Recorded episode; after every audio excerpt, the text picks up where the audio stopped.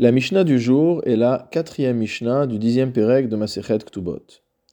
Mishihaya Nasui Shalosh Nashim Vamet. La Mishnah nous parle d'un homme qui était marié avec trois femmes, Vamet, et qui est décédé. Ktubata Shelzo Mane. La Ktuba de la première femme avait pour valeur 100 zouz. Veshelzo Mataim.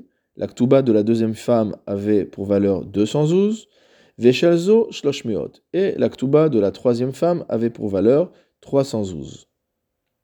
Le Barthénora précise que toutes ces femmes ont reçu leur Ketuba le même jour. De manière à ce qu'il n'y ait pas un problème de Kdima, c'est-à-dire qu'il n'y ait pas un problème de préséance dans l'ordre de distribution de l'argent. Ve'en sham et la mané. Malheureusement, dans les biens qu'a laissé le défunt, il n'y a que la valeur de mané, c'est-à-dire 100 zouz. Dans ce cas-là, cholkot béchavé, les trois femmes auront chacune le droit à un tiers des 100 zouz. En effet, comme chacune d'entre elles peut, prétendre à un remboursement d'au moins 100 zouz, on va considérer que sur les 100 premiers zouz, et les 100 zouz uniques qu'il y a dans l'héritage de ce mari défunt, elles ont toutes un droit qui est équivalent. Deuxième cas, Hayusham Mataim. On a trouvé dans les biens laissés par le défunt la valeur de 200 zouz. Shelmane Notelet Ramishim. La femme qui avait une ktuba qui valait 100 zouz ne reçoit que 50. Shel Mataim. Celle qui avait une ktuba de 200 Veshel Shelosh Meot est celle qui a une valeur de 300. Shlosha, Shlosha, Shel Zahav.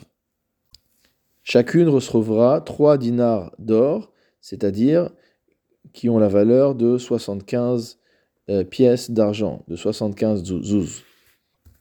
Comment arrive-t-on à un tel calcul? Dans la Gemara, il est expliqué qu'on parle d'un cas où la femme qui avait une ktuba de 200 zouz a écrit à celle qui avait une ktuba de 112 Dinudvarim en liimar bemane rishon. Je n'ai rien à faire du premier mané des premiers 112. C'est-à-dire que sur les premiers 112, elle n'est en partition que avec la femme qui a une ktuba de 312 et donc elle touche 50. Donc, elles se partagent à partie égale, celle de 212 et celle de 312 se partagent à partie égale les 150 zouz qui restent. Évidemment, on ne comprend pas ce calcul, étant donné que normalement, la femme qui avait une ketouba de 212 avait renoncé à sa part des 100 premiers manets, donc il y a toute une explication dans la Gemara par rapport à cela. Motamo, elle est revenue de ce qu'elle a dit après qu'on ait donné les 50 zouz à la première épouse.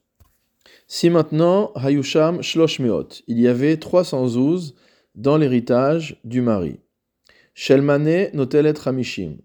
La première femme, celle qui avait une ktuva de 100 zouz, ne touchera que 50.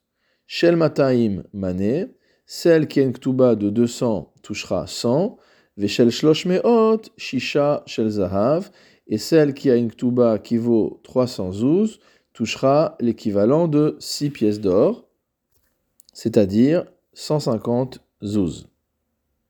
Sur les premiers 100 zouz, a priori, les trois endroits, puisque euh, elles ont toutes au moins 100 zouz dans leur ketouba. Donc la Mishnah, la Gemara explique par rapport à la Mishnah qu'on parle d'un cas où la femme qui a une ketouba de 300 zouz dit à celle qui a une ketouba de 200 et à celle qui a une ketouba de 100 que je n'ai rien à faire avec vous sur les 100 premiers zouz. Ce pourquoi les 100 premiers zouz sont séparés en deux, et donc 50 vont à la première femme.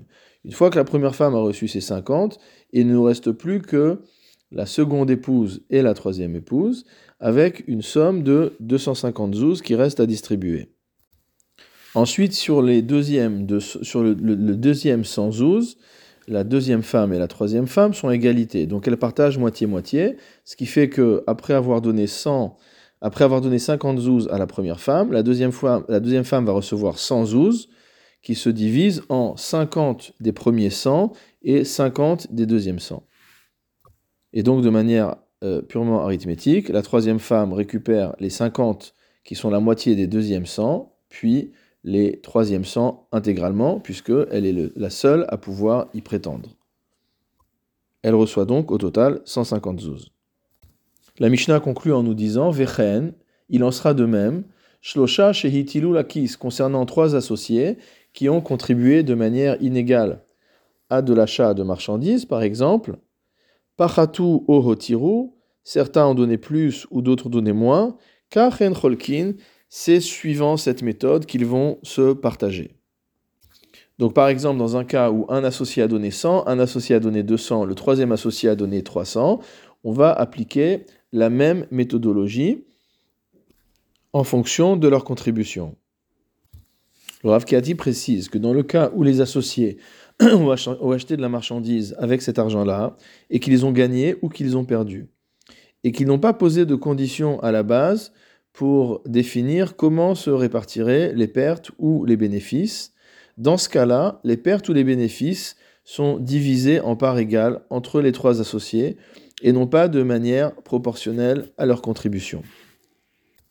C'est ce que dit l'Agmara et Rashi dans Maseret Ktubot, Odaf Tzadik Gimel Amoudbet.